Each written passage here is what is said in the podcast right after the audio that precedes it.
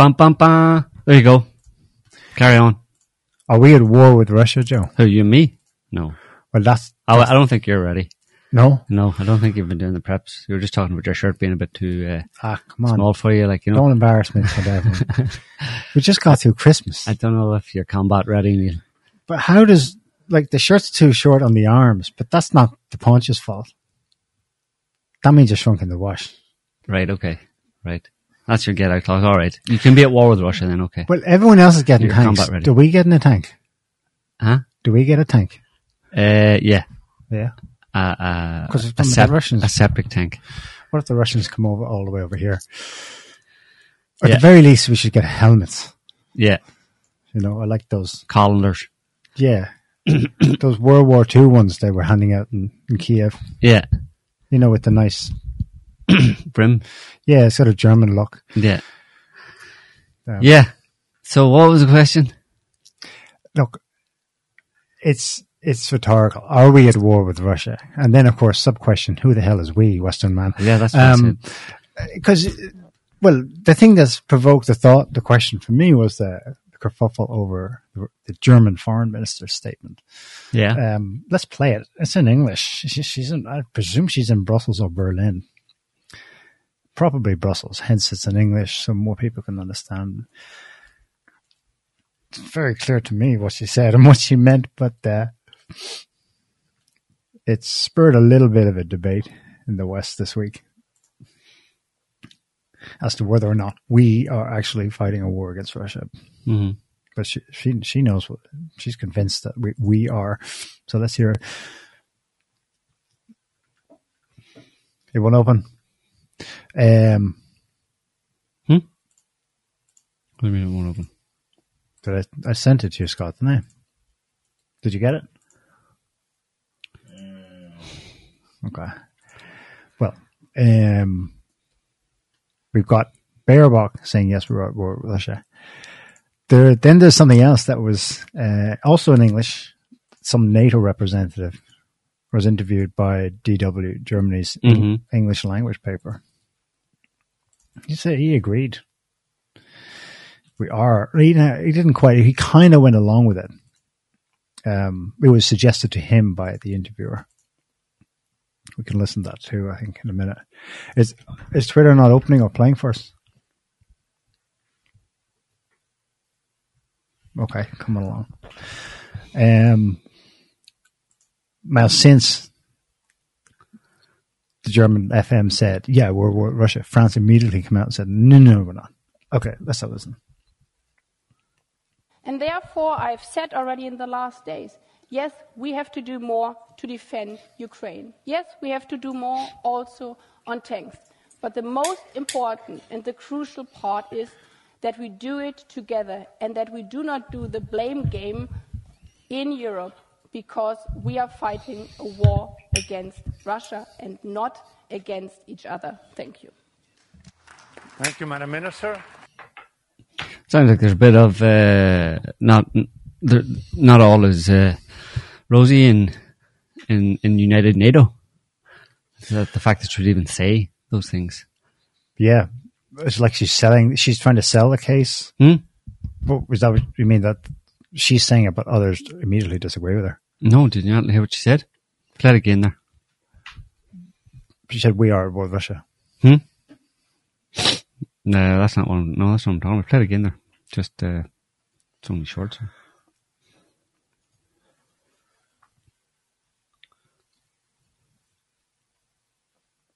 Yes, we have to do more to defend. And therefore, I've said already in the last days yes, we have to do more to defend Ukraine. Yes, we have to do more also on tanks. But the most important and the crucial part is that we do it together and that we do not do the blame game in hmm. Europe because we are fighting a war against Russia and not against each other. Thank you. Thank you, Why, Madam why would you even Minister. say that? Right. What, what do you mean we're not? What do you mean? Why do you have? Why do you feel you have to remind your European colleagues that we're fighting a war against Russia rather than against ourselves, rather than against each other? Doesn't sound very uh, friendly and camaraderie, Yeah. um, and, and united. You know, it doesn't very doesn't sound very much like there's a lot of unity in Right. NATO there. That's interesting. So that if that was a chief point, and then the "we are at war with Russia" was more like a throwaway thing than a, anything Well- that could be construed as a, a- an official German declaration of war against Russia. That was her main comment, but it was so sensitive at that point, her sort of sub point, that uh, it, it caused the French foreign minister to issue a formal statement. Um, France is not at war with Russia. Just to clarify, he says, "We are not at war with Russia, and none of our partners are." um, the delivery of military equipment to Ukraine does not constitute co-belligerence. hmm Um, So she feels the need to, the German foreign minister feels the need to remind everybody, listen, we're not at war with each other here. You know, let's get, get the act together. We're not at war with, with each other. We should stop this infighting. We need to be unified. Uh, and then in response to that, the French foreign minister says, shut up. That's bullshit. We're not at war with Russia. Does he also mean we're not unified? Um, I don't know. in in hindsight, now that I've heard what Scholz said this week, Mm. I think it. I think I understand what her point was. She's actually speaking in unison with her cabinet colleague, her boss, Olaf Scholz. So um, it turns out that the agreement on Berlin's part to send tanks to Ukraine would have to be quote in locks done in lockstep with the United States. Yeah. Uh, let me find this. This is worth reading. I've two passages from this. Um, in lockstep. Of course, he's borrowing a COVID term, but his, his point is very clear. Guardian report Germany defiant that lockstep with the US on weapons is the best for Ukraine. Mm. So if you scroll down to deadlock, a deadlock on the tanks question was broken last Wednesday when Washington announced it would also send 31 of its own Abrams tanks to Ukraine, meeting a condition that Berlin had reportedly insisted on for releasing its Leopard 2s. This lockstep logic, seemingly followed to avoid Germany being singled out as an aggressor in the eyes of the Kremlin, has been criticized criticized since it appears to question the security guarantee provided by Article 5 of NATO's founding charter. hmm It's all falling apart. It's all gone wrong. Well, it's real politics. It's real politics, which is that the Article So that's 5, smart by Scholz It says. Article five of NATO is bullshit. There is Right, no there is there's no- no, substance behind Article five of NATO. If any NATO country is attacked, the rest of them are all just go. Uh, I Good have to go and uh, do something else while you're uh, at war with whoever Russia, um, particularly Russia. But um, yeah, it, it shows the disunity of, of NATO. It shows what she said shows the disunity of NATO. Yeah. The, exactly the opposite of what they've been saying for the past year, which is, yeah, yeah, Russia, you just screwed up big time because, you know, you, you wanted, you, you, you thought you were going to destroy NATO. Well, guess what? You did the opposite. You strengthened NATO. Ha! In your face. And then the reality is, no, you didn't. You actually did, you actually did, uh, uh, what you, what you, if, if that was your intention, then yeah, good job, Putin, because that's exactly what you've achieved.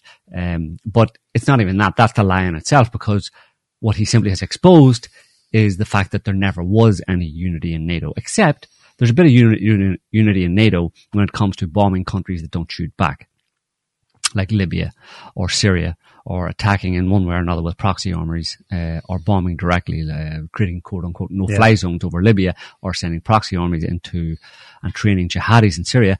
NATO is fully in lockstep. They're fully in lockstep with the war on terror, which an open, which is an open-ended, um, or they're fully united with, with the war on terror, which is an open-ended war on on whoever, anybody who threatens America's global hegemony, anywhere in the world gets bombed, and that's not just uh, not limited to bombing countries or bombing uh, quote unquote terrorists, but rather um, undermining the governments uh, in countries that America doesn't like. So they're all united on that because it's all like stand behind America. America's the word policeman. Like we talked about last week, you know, there's this unspoken rule. That, uh, the Germans themselves said that, listen, the whole point was Germans, G- Germany's, Germany and to a large extent, or to, by, by extension, Europe, uh, their policy, their economic, their national policy, uh, was cheap oil and gas from Russia, while Security from the US. while America secure provides security around the world. Um, so they've always just stood behind, let America do what it wants, uh, do do what it felt was needed to protect the international order, right? The international community. The rules-based order established after World War II, Neil. Didn't you hear about that? I did. I, sir. Over and over again. What about the rules-based order? I salute the rules based order. Good job. I am a patriot of the rules based order. Good job. Uh, and if it, uh, if it ever, you know, looks like it's, you know, under threat, then we're all going to stand united and they're gone. and they're not there. And whatever. so this is the new pan NATO line, right? No, it isn't. Viktor Orban this week. West is at war with Russia. Hmm In the New Conservative, he was interviewed by, um, it was pretty cool actually. Uh, Rod Dreher, uh, journalist, decent journalist in the US, um, New Conservative, um, magazine, the American Conservative magazine. He was, uh, at a sit down for two hours, uh, along with others, other American journalists. And yeah, Orban says, yeah, of course we're at war with Russia. Yeah. the West, you know, it didn't say NATO especially, or Hungary particularly, but yeah, of course we are. Not, not Hungary though. When he said Not Hungary, he's trying to avoid that, but the, the West in general is. Yeah. And of course, he's been warning people that the further we go in with this, the more there's going to be a likely rebound. He also, So ca- he this prompted a CNN explainer as to who's at war and when. I thought this is interesting because, well, I want to hear your your take on this as well. Like, at what point is a line crossed? Who decides war is now a war, and therefore these things are allowed, and so on. Um, like you- you've given the analogy in the past of well, if my neighbor's chucking stuff from his his own place, am I not entitled to fire back at him? Yes. Okay, but if he's chucking from the street or a third house, am I not? Mhm. I'm allowed to attack his house. Yeah, the the the third. Well, oh, his house rather than the third part, or Yeah. both. Or both. If you got that, uh, look at the CNN one. Um, does the West decision to arm Ukraine with tanks bring it closer to war with Russia? And if you scroll down to consensus, I think it's in the first part. The consensus among experts is that no NATO members anywhere near what, could be considered to be being at war with Russia by any internationally accepted legal definition. Therefore, the idea that the alliance is at war with Russia is a non-starter. War would require strikes carried out by US or NATO forces in uniform attacking from NATO territory against Russian forces, territory, or the Russian people. Explains some War would require strikes carried out by US or NATO forces in uniform attacking from NATO territory against Russian forces, Russian territory, Russian pop, blah, blah, blah. which of course just leaves open proxy war. Which So you just take it over what, border. What about the ten years of Operation So- say, Sycamore Timber in Syria? I mean, but let's just gloss over all the proxy wars we do. You know, Yeah. Um, yeah, well, it's, I mean, that's the question, you know, how, how you define war, uh, how you define being at war. Um, we just stretch it out, you know. Um, you stretch out the, the, the definition, you know. Yeah. Um, expand it out like, um, like I was, was saying previously, the, any war, okay, people might think, I mean, the question that's been brought up in this context is, uh, if, if one country enables, or, or sorry, arms another country, uh, arms one side in a conflict, is that p- country that's arming one side in the conflict a party to the conflict? Well, technically no, because you go back to the original, well, you go back to the the way things have operated for a very long time in the world in, in, in- terms of conflicts is that uh, lots, usually lots of other countries are supplying weapons. Well, there's there's the international arms or the trade, raw materials for that yeah, matter. Yeah. anything really. But Yeah. let's say weapons. Weapons are. Yeah, I mean, if you if you really want to, you know, dig into it, you could you could start accusing people of being at war, but for supplying anything, unless you completely cut off all ties with a country who's at, in conflict, then you're part of the war. That's a bit, bit extreme, right? But obviously, if you if you limit it to weapons, then at least you've got a something to discuss, right? Yeah. you're piling weapons into into the, the the the armed forces of one country in, uh, in conflict. Therefore, you're kind of a part of the war. But um, for a very long time, there's the international arms trade, right, which is going on all the time, and there are low intensity conflicts going on around the world all the time. I think America hasn't not been at war for uh, of some kind uh, since the was it since since the Civil War? Since I think it's since the Civil War. In an official sense. Not officially, but in one way or another. Uh, like they have, Yeah, they have in some way or other had troops Yeah. either par- in some way party to a conflict somewhere in the world. The British record was worse, actually. Yeah. Not overall. Over United States history, 200 and some years, Yeah. they have greater years at war. Yeah. But Britain's modern record is worse. No one ever thinks about that. Since 1914, Britain has been at war consecutively in, in terms of military engagement by Mhm. our expanded definition. Officially, no, they're not at war. But they've been, uh, they've had troops firing something every year somewhere else Mhm. consecutively since 1914, since the Great War. Mm. Yeah. Every year. So when you when you real yeah when you realize that, then you go well, okay, how do you define war? You know, how do you define being at war? If they themselves do, uh, have this definition where we're not actually at war, it has to be some official uh, declaration of war by government and all that kind of stuff. Well, that's nonsense, right? You can't because like for example, Congress, for example, hasn't officially declared war somewhere, but there are 100,000 US troops involved in the conflict. Let's dispense with the bullshit narrative uh, uh, terminology and, and limit it to, at the very least, you limit it to if you have troops in a country shooting guns at someone, they're at war. Right? Mhm. The, the, te- the kind of dictionary definition of war, you know, when troops, your actual active military troops are in a foreign country shooting at Killing other- people. Yeah. Le- for le- quote unquote leg- legitimate reasons. Yeah. They're killing people. Yeah. Yeah. But so it's it's yeah, it's obviously something that no one's ever going to agree on, and but it's been exploited in Ukraine right now. The the, the, the limits of kind of credulity, let's say, Mm. uh, for what for, for what defines being at war are being stretched quite far at this point. You know, of course they haven't. They could go further, but anybody with any any reasonable person, I would say, would recognize at this point that the US in particular, and to, to, a lesser extent, NATO countries, are at war with Russia CNN says otherwise. over a third, involve, primarily involving a third party. So it's a proxy war, you know, in a certain sense. It's, um, you're getting someone else to fight your enemy, but you're helping that someone else to fight your enemy. If your forces are like the CNN expert uh, says in uniform in the territory in question, so not NATO territory, they're in Ukraine, um, training twenty five thousand soldiers, and but- but they they get out supposedly like hours hours to spare before Russia attacks and invades, and they're just over the border. Whew. Thank God we weren't there when they started. Otherwise, we would have been at war. I mean, Yeah. is that the definition? Well, it's all about the optics, right? okay, so here's another scenario.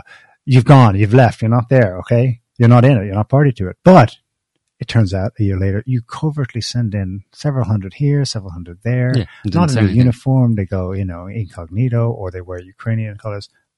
Are you at war? Well, Because you're not wearing the uniform. It's false flag. It gets it, gets nonsensical at, Yeah, at- exactly. at, a certain point. Just put up that one and search for propaganda there, Scotty.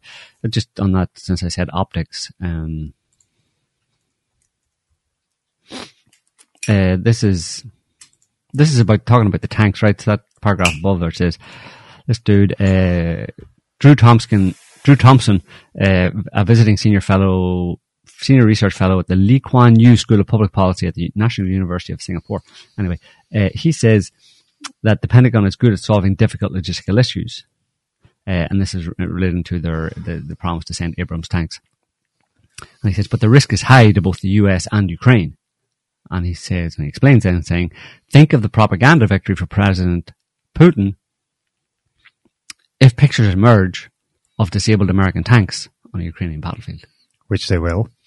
Think of the propaganda victory. So, So we want to avoid that propaganda victory at all costs. America, like I've said before, fifty percent of America's uh, military power, military prowess in the world since, let's say, the Second World War, comes from The projection of dominance. the appearance of dominance Yeah. or the talking up of their dominance, you know. Um, but yeah, so that is the reason why these Scholz only agreed to send X number of Leopards uh, um, tanks to Ukraine if America would Like agree, agree to send Abrams. So it's, we're all in this together, aren't we? Mm, uh, had- you know, like COVID, we're all in this together. Um, so, but the thing, the thing is, so that again, this is just optics because not only is it to to save Germany's ass to not make it look like like in that CNN article, not make it look like Germany is going alone here. This is basically this is a repeat of World War II where Germany goes alone against the, the Soviet army. No, let's not. Let's try and downplay that that imagery and, and, and let's have America and other countries send. But of course, Germany's going to send most of the tanks. But this we'll send in what thirty. We'll t- we'll say thirty Abrams. There you go. 30 Abrams from America. So we're all in this together. So it's not just you, Germany. So we're all united, right? Uh, but of course, the Abrams tanks aren't going to come from American, American stock. They're going to be made brand new. Really? So yes. Okay. So they're going to be made in a factory. So Isn't you're talking, more expensive? um, maybe, but they have to be.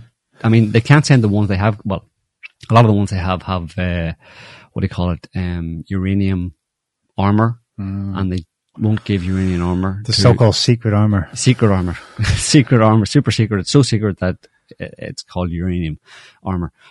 Why won't they? Why don't they want that? In, ah, because of radiation poisoning. effect? No, no, no, just because uh, they don't want Ukraine to win. No, I don't know uh, exactly why. Okay. I think they don't want. Maybe I, I thought maybe they don't It's a want. trade secret, and they don't want the Yeah, Russians they don't want the capturing Russians to get it. Abrams Of course, yeah. Right. which they will do. Right. So it'll be 12 months at least before any of those so-called Abrams come, which is a complete joke. It just shows you the propaganda aspect. Twelve months, yeah, that's yeah. not So in, in a year's time, they might get these 30 Abrams, Abrams that the Americans have promised. So it's just a way, a public relations, uh, operation basically to not make it look like Germany is the really the main one sending tanks to Ukraine when in fact they actually are the main ones and very few, any other tanks are just token British Challenger tanks may or may not get there. Who knows when, I whatever. think It's the ones that can go now. there, Yeah, Well, the ones that can go now and get there now are Leopard tanks. And the main point about this was Poland. Poland has quite a number of Leopard tanks and they're the ones who want to send them because Poland's right in the border, right? So the first Leopard tanks from Germany, quote unquote, from Germany are coming directly from Poland that are already in Poland and will be given to. Poland's very excited by this news. Yeah. very excited. They're sending their leopards, yes, in lockstep, quantity wise, yes, but they're also sending. Turns out they've been discreetly modernizing some Soviet tanks they still have. Hmm. Uh, don't know what mark it is. T90 or something, about 30 of them. So like Poland's like, oh good, green light, let's go. So they're sending a lot more. There's some queer thing about the, the German number of 14 Leopard tanks. Maybe this is nothing, but people notice that they're sending 14 initially, and ultimately they uh, have earmarked 88. 1488. Mhm. Do you know what that is? Oh, the number? It's, it's yeah, 1488. It's supposedly a Nazi dog whistle, a that. neo-Nazi dog whistle. Uh, the, the Maybe representing the letters, something that Hitler said for Yeah. the 14 words about saving the white race or something. Mhm. And 88 is, you know, Heil Hitler. Yeah. Yeah, I don't think I don't think that's done. intended, but it's an interesting little somebody just- signature on it. Maybe. That's that quirk, a quirk, a reality quirk, right? Yeah. So yeah, Sch- Scholz's strategy is interesting. I mean, if you're in his position, he probably did the single smartest thing he could have done, which is to say, I'm under enormous, we saw it last week, enormous pressure to do something here. I'm going to have to write in the Americans. Because if they're just, if they're just pushing us and then pushing Poland and we're all just going over here to war, I, I've got to pull these people in Mhm. in some way, you know. Mhm. Uh, if- so Well, I, think, he's I think Merkel would have done the same thing. He's under enormous He- pressure from who? Oh, uh, the USA. And why is he caving to that pressure? Why are the Germans caving to that pressure? Well, Well, they the- clearly for- don't for- really want to. They've been they've been dragging their feet in the whole to plan weapons Well, you- Ukraine and stuff. Well, Why the whole the whole post-war architecture, like you- you described, Germany does the business, makes the stuff. America has permanently forty thousand troops stationed there, nuclear weapons in Germany. Hmm. You don't say no to uh, them ever. He- like that guy said, there was some elder statesman on German TV, and someone subbed into English what he said uh, recently. He's like, you know, the history has been pretty good. Most of the time, when we want something, we get it. Uh, when we're in disagreement, but when it comes to important things, international geopolitics, the Americans get their way, and that's the All end time, of it. Yeah, well, they're in a they've been put in a bind. I mean, Germany in particular, uh, because of its dependence on on for its industry on Russian cheap Russian oil and gas and stuff. Um, but they've been put in a bind uh, by this by America over this whole situation. You know, it's once they once they found themselves in a situation where they were had crossed a barrier, crossed the line in antagonism towards Russia and falling out with Russia. It's like, well, now we have to follow through the, with this situation and get on board with America's agenda. And the agenda was set by America, i.e., the weakening and ideally some form of destruction or disempowerment of, of Russia. Germany and other European countries had to get on board in it, particularly Germany to a lesser extent, other countries, but as well, um, because the re- and this is an explanation as to why they keep saying we have to win. It's terrible if Russia loses, or it's terrible if Russia if Russia wins and we lose. Uh, if Ukraine loses, we lose. The West loses. The world loses. The international community loses. Everybody loses. It's terrible. It's disaster. It's like, why are you putting so much emphasis on a regional Yeah. conflict, basically? Like the world's going to end. Like, if- e- and even over Crimea, you're really not even talking about the whole of Ukraine. You're talking about Crimea. Who controls Crimea and 20% of the territory of uh, Ukraine, the Donbass? Why are you making this into a massive international do or die situation over very small uh, pieces of real estate? You know? Um, but they have because that's America's agenda. Well, America's agenda.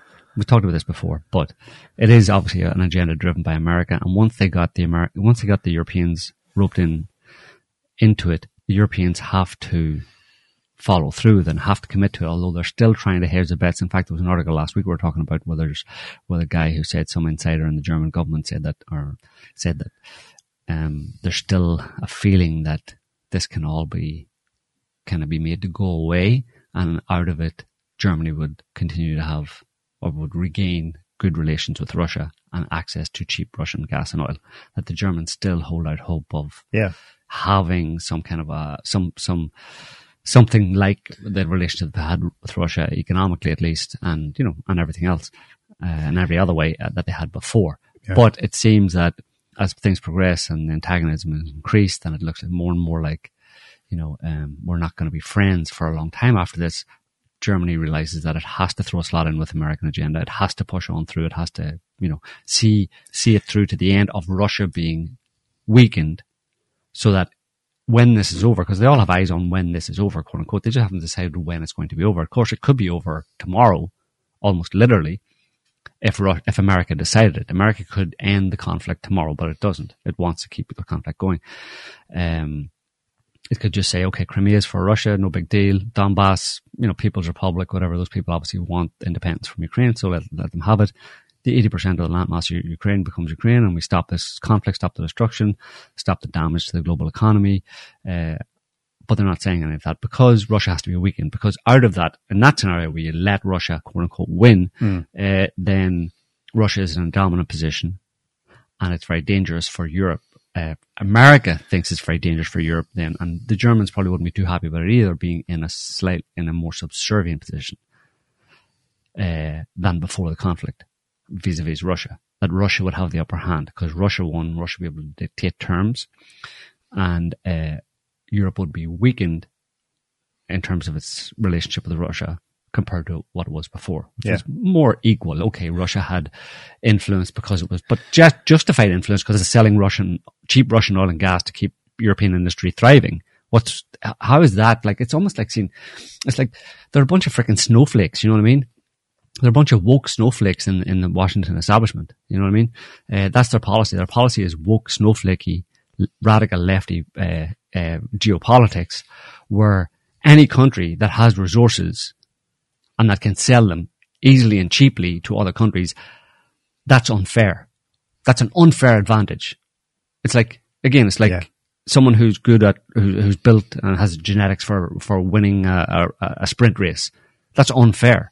It's unfair that they that, that they, sh- they should be hobbled. Someone break their ankle, and then we'll run against them. You know, that's the attitude of the Americans. The Americans is it's unfair that Russia has this access to large quantities of natural resources, oil, gas, and other natural resources that it can supply to its neighbors in, in Europe, and thereby kind of pushing America economically to the sidelines. And America's like, no way, unfair. We want equity. We want, we want, we want equality of outcome. Woke situation. geopolitics. It is. That's what it is. It's woke Okay. geopolitics. There, um, that's what's going on, and, and that well, and you can draw a connection between why that's taken over society. You know what I mean? Hmm. Spreading out from from Washington D.C. essentially, and It's and the American North- narcissism gone global. yeah.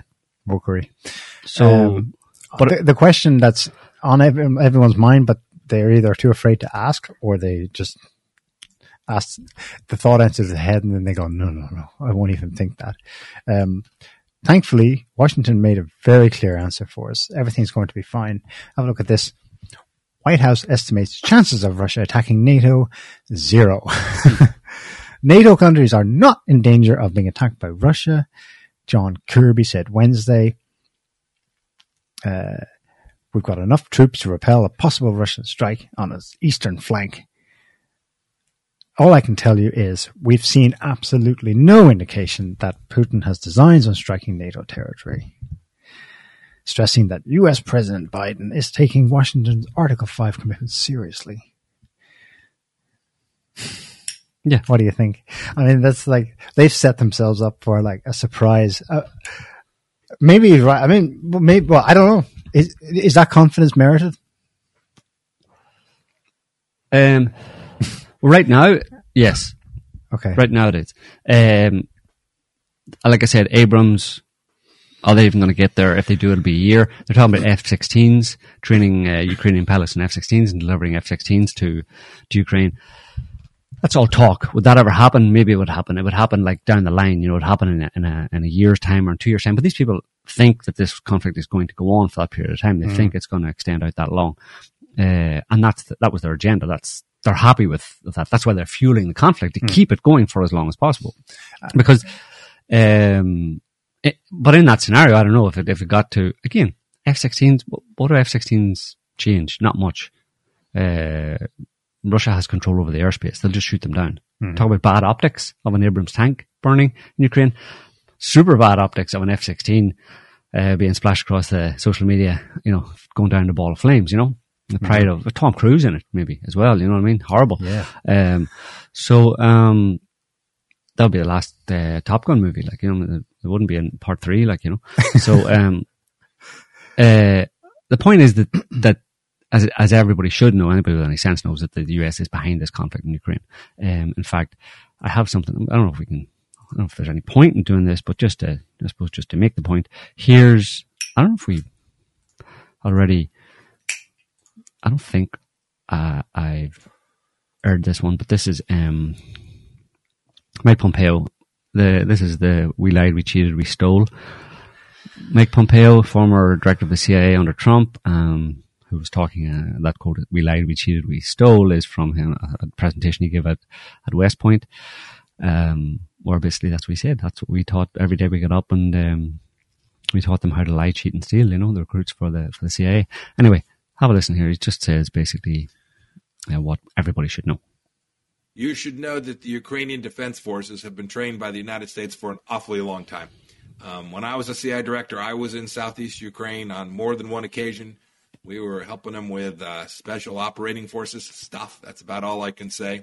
but the American people should be proud of the fact that um, we didn't risk American lives, but we did that kind of good work training others to actually defend their own country. And as a result of that, you see some pretty darn good successes by the Ukrainian military.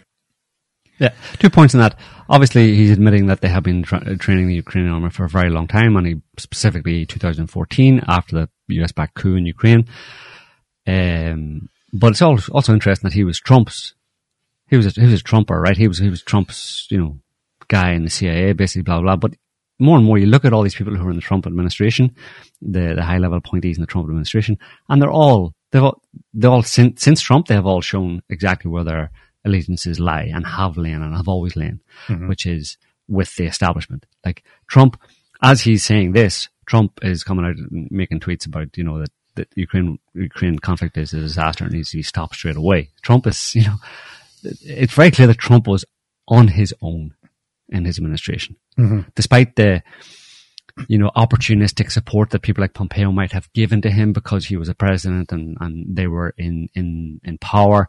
They were taking advantage of that, but that was just for show. Trump had no support for any of his agendas. during his administration from anybody, regardless, who, no matter who you think. The only ones that he had support from are the guys who ended up in prison, Right. uh, Michael Flynn and um, Bannon. and Bannon and a few others. That was it, uh, which is pretty sad, you know. But um, so he's been, you know, the US has been, the US started this conflict on purpose. Uh, they're behind it, right? They're, they're, they're the, the reason there's a conflict in Ukraine right now. Um, because, like I said, they've been arming and training and funding the Ukrainian army for eight years with a specific purpose of um, attempting to uh, invade or planning to invade. That's why the front line is where the front line is along Donbass. That's why all the Ukrainian soldiers are there and why the front, that front line is kind of raging right now. A- along the, the borders of Donbass, uh, with a view to retaking Donbass and retaking Crimea. Um, that was their intent.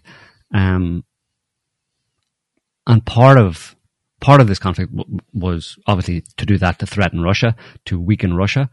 But in roping in, and what they've done since then, and this was part of the plan all along as well, to rope in Europe, the part of uh, the goal is to weaken Europe as well, which is what the, what they're doing. I mean, they they, they destroyed uh, Nord Stream two specifically. So you're talking about geopolitics here and uh, natural resources and Russia's influence over Europe by its natural natural resources, um, natural resources, and how that uh, impacts negatively impacts on American hegemony.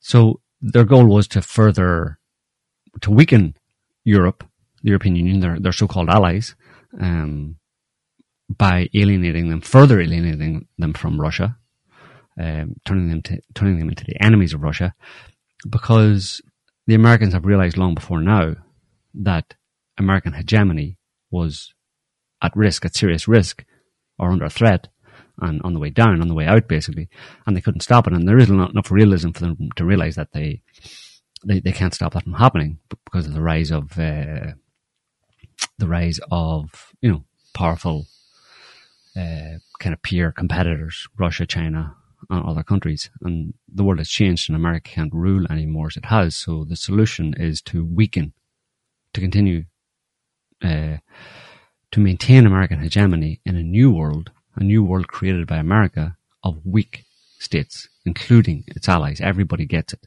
Yeah. Everybody gets it in the neck. So you weaken as many countries in the, in the world as possible, uh, because previously you could control the world because most of the um, all of the countries in the world were effectively weak states or client states of yours, states that you owned. America's America controlled. That's changed with the rise of Russia and China. So America says, okay, we need to weaken not just Russia and China, but everybody.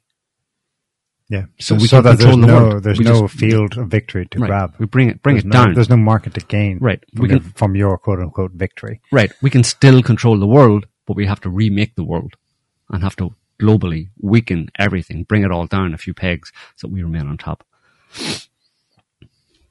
And that's what they do to their allies as well. And, and, but of course, you know, yeah, um, Europeans long being in the position of Igor to America's Dr. Frankenstein aren't in any position to do anything about it, to really, uh, to stop it, you know Yeah. um, Victoria Nuland um, was in to my much to my chagrin. I had to um, I had to actually see her her um, and listen to her um, this week. She I think she's in she's in Congress or something like that. Uh, I think this is on Friday. Yeah, so she's a White House House official again under Biden, of course. Um, and here's what she said, just to back up the point that I was making a minute ago about Nord Stream 2. Uh, here she double down, doubles down on Nord Stream. Senator Cruz, uh, like you, I am, and I think the administration is very gratified to know that Nord Stream 2 is now, as you like to say, a hunk of metal at the bottom of the sea. So, you know, someone should tell Victoria that Nord Stream was actually designed to be a hunk of metal at the bottom of the sea. Um, that's by definition what a pipeline is. Uh, what she really means is a broken hunk of metal at the bottom of the sea, broken by America and by way of blowing it up. Uh, and then here she is again in the same, same, uh, discourse talking about her other favorite uh, favorite hobby? have a very excellent uh, charge who is doing most of the on the ground contact work, but our Assistant Secretary for Europe and Eurasia, Karen Donfried, has been meeting with Belarusians, as has her deputy, Robin Dunnigan, at, at regular intervals to test whether there might be any openings there. I would not say Openings. we've had manifest success, but also working intensively with the Belarusian opposition um, and uh, uh, Madam uh, Tu- Tuneska, uh, Uh, uh, uh, uh, uh, Mama Nuland hungry. Want coo. I bring cookies. I bring cookies for coo. Me hungry. Minsk next. No, you tried Minsk in 2020. It failed, sweetie. Uh-uh. Although Um, that brings up, I mean, obviously Belarus is a, is a, is a potential weak point. And it brings up, I mean, I don't think I'd go with this fully, but I mean, there's all that build up in Belarus, Belarusia, uh, of Belarusian and Russian forces over the past, going on a few months now. Um, everybody assumes that's preparation for a, an offensive south over the Belarusian border into Ukraine. But you have to wonder as well if it's not just basically a, a defensive force uh, against who knows what. I mean, they're trying to game all sorts of opposition, all all sorts of scenarios, but Yeah, well, she just said we're hoping to for openings, yeah, opening, openings open society. We want to open Belarus, so Open the border. in, open the border so Polish troops can flood through. for example. I don't know if that's the case. I still tend to think that the, the build-up of troops in Belarus is about an offensive at some point in the future. Yeah. Um, but there's no no rush on, on that respect, you know. Um, so yeah. Um, on on this war spreading, uh, see the drone attack in Iran. mm, Now the Iranians said they shot it down, but it looks like there were three drones. One hit what Israeli media is reporting was a drone factory. yeah. Um, the Iranians just say a workshop. Mm. That's probably related to Iranian supply of cheap drones that Yeah. are super effective By and in hitting American weapons in Ukraine. By implication, it's a it's an it's a an attack. It's a move against Russia, Right. Russia's operations in Ukraine, right? Because unless of course, there's really spin it as well. These are these are potentially uh, drones that could be used against uh, against Israel, so we need to take them out. So it's all smoke and mirrors and lies and bullshit and stuff. Um, but the, my my thing about the F-16s in Ukraine isn't. I mean, I, I didn't. I think there there is a source for it actually. It's in it's in Russian, but um, this is just the tweet someone sent, and there is a source just below it in, in Russian. According to the Ukrainian Air Force, a spokesman for the Ukrainian Air Force, Ukraine has been begun preparing airfield infrastructure for F-16 fighters.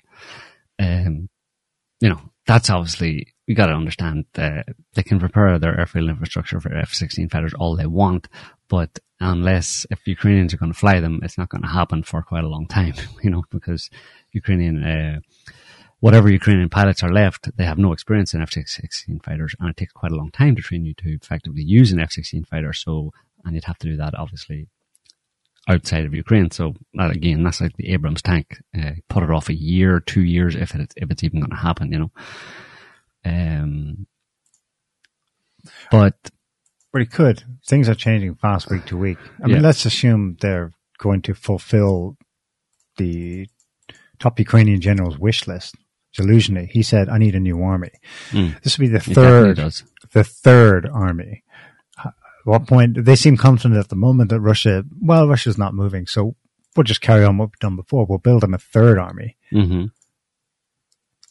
So far, there's no reason for NATO to not keep pursuing that strategy. Let's keep going. Okay, it's only a, it's only token numbers of tanks. I read an analysis that said realistically, just to, to for Ukraine to, to defend the existing 800 kilometer front, they need 1800 tanks this year hmm or by summer.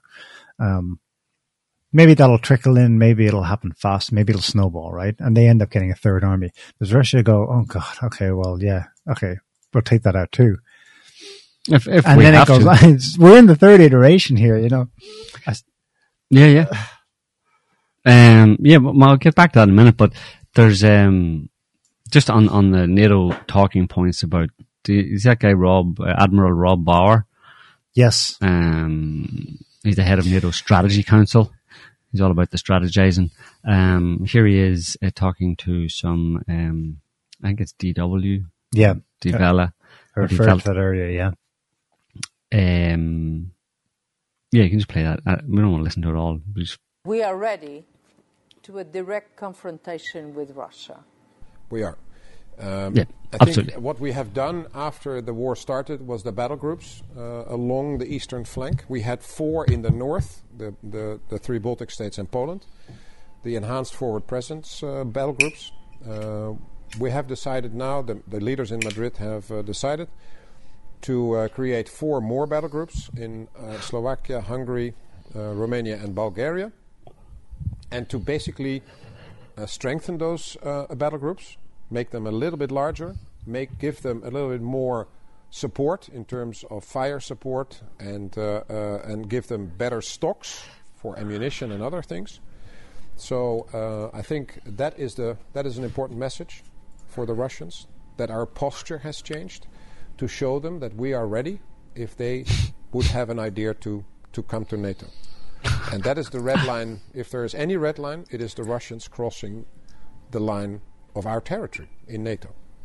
I believe you said that uh, we are ready to scale up, but that will require some focus. I believe it was your expression. What do you mean by that? I said that uh, with regard to uh, industrial capacity, Okay. the, the, the defense capacity. Because I think uh, We don't have much. what we see on both sides is uh, there's high use of ammunition.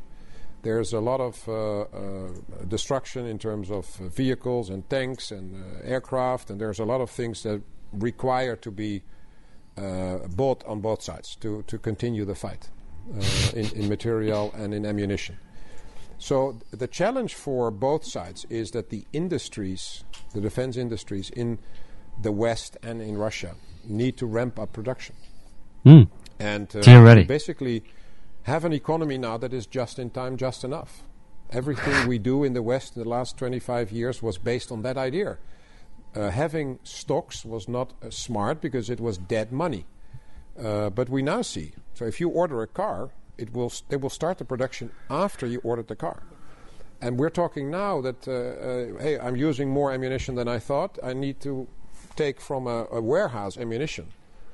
But the warehouse so is you're empty. talking about stocks. You're talking about things that are there, not because you necessarily needed them, but once you need them, you need them badly because the production in the in the battlefield is going up. And we same saw the same uh, we saw in the pandemic with medical equipment and, uh, Yeah, and whatever. material. So Very good. Um, Such a corporatist, mercantilist, Western but just shows you. wet blanket. Mind you, we can mock him, but that guy i- in that role, his predecessor has just been elected president of the Czech Republic. Yeah, well, These good, people are- good for your career progression, but it's not much good for fighting wars, you know. Um, here's Trump, just so people know Trump's take on uh, on Ukraine, with the usual bit of Trump bombast, which we always look forward to. Through weakness and incompetence, Joe Biden has brought us to the brink of World War III. We're at the brink of World War III, just in case anybody doesn't know it. As president, I will bring back peace through strength. Peace through strength would have never happened. If I was president, there would not have been a war with Russia in Ukraine. Zero chance. And Lindsey would be happy with that. That's better than any alternative. Wouldn't have happened. And I will say this even now, despite tremendous loss of lives and destruction of much of that country, I would have a peace deal negotiated within 24 hours. You could make a peace deal, you could make a deal for both right now, 24 hours. Yep, and that's why you'll never be president again.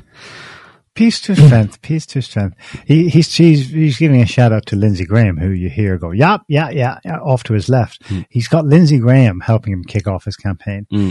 For God's sake, Lindsey Graham would not have wanted a peace deal in Ukraine. No. Lindsey Graham was licking, he was just salivating with excitement Yeah. over the fact that this war is going to go on and on and Ukrainians are going to, quote, die until the last, They love fight it. until the last Ukrainian. It's job justification. I mean, uh, yeah, on that point, I mean, it's very clear that the NATO is not interested. And by NATO, I mean you know the US in particular uh, is not interested in, in Ukraine. Has no real intent no real intent for Ukraine to actually win this conflict. They keep talking about it, but they have no intent. If they had the intent, they would be doing a lot more if they're really committed. But they're not committed. They're they're not they're not willing to put any skin, real skin in the game, and they know therefore that Ukraine is going to lose ultimately. But they're betting on um, the longer the conflict goes on, the more easy, the easier it is for them to organize the kind of chess pieces. Like I said, that Europe will take a significant nosedive in terms of uh, influence and power and, and, and wealth. And uh, if the, if something kicks off in China, they're preparing for that as well. Try and take China down. They're they're willing to downgrade the entire global economy in order for them to stay on top.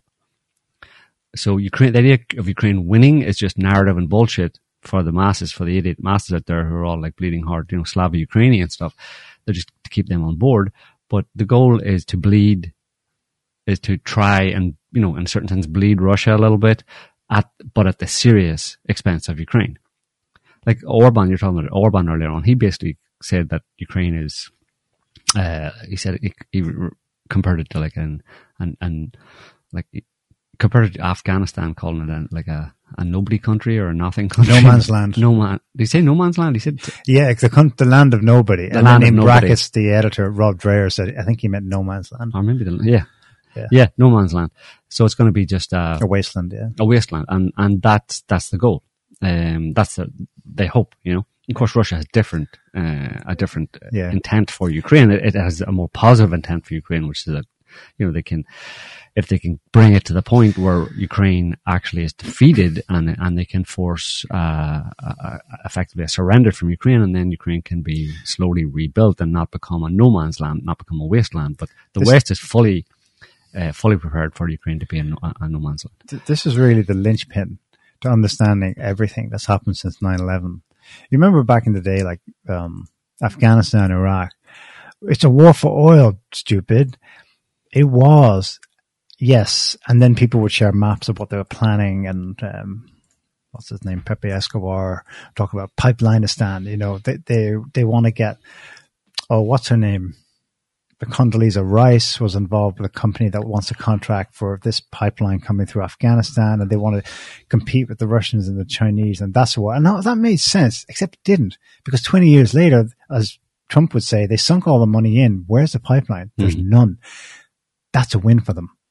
That's the point. Yeah, no pipelines. And remember halfway through the war, Afghanistan, oh my God, we just discovered there's about $14 trillion worth of rare earth minerals under this barren soil. hmm Nobody gets No, no, no, nobody gets it. right. That's the Of course, point. that's the whole point. the point isn't that we are out, you know, uh, it's not as, it's not a scramble for Africa where Europeans gobbled up as many resources as they could and ended up clashing with each other in Africa a hundred years ago. This is different.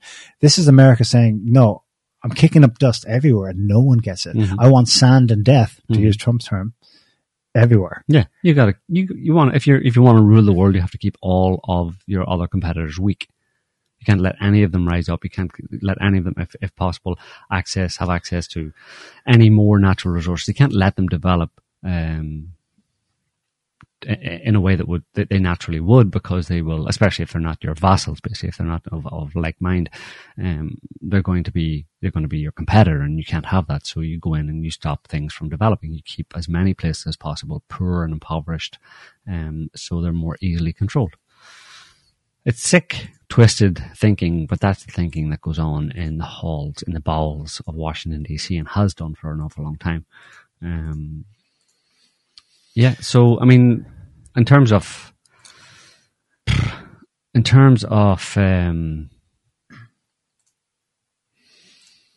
what's going on in, in, in Ukraine, I mean, again, it's still slow. I mean, they're making they're making some good progress along the uh, in in the various in the little towns of Ug- Ugledar, Bakhmut. Um, there's that front line, like we've talked about this front line for a long time, and the reason that front line is there is because it was designed to be there from the beginning as a as a as an offensive position, defensive slash offensive position, really an offensive position originally in, in its original conception, offensive position to launch offensives into Donbass and take Donbass and then take Crimea, and from there then well you've got a, a mobilized army that has gone through some kind of a conflict to to take those two to um, uh, take those two territories that would then be eager for more and could, at the very least, you know, be a, a serious ongoing threat right on Russia's border.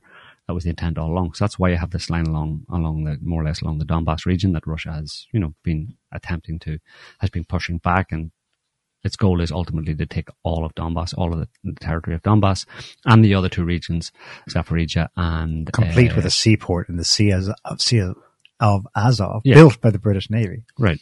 Um, so that's that's the goal. That's why the, the, the front line is there, and they're making good progress right now. Like I said, in some key towns along their Bakhmut, uh, they've taken Sol- Soledar.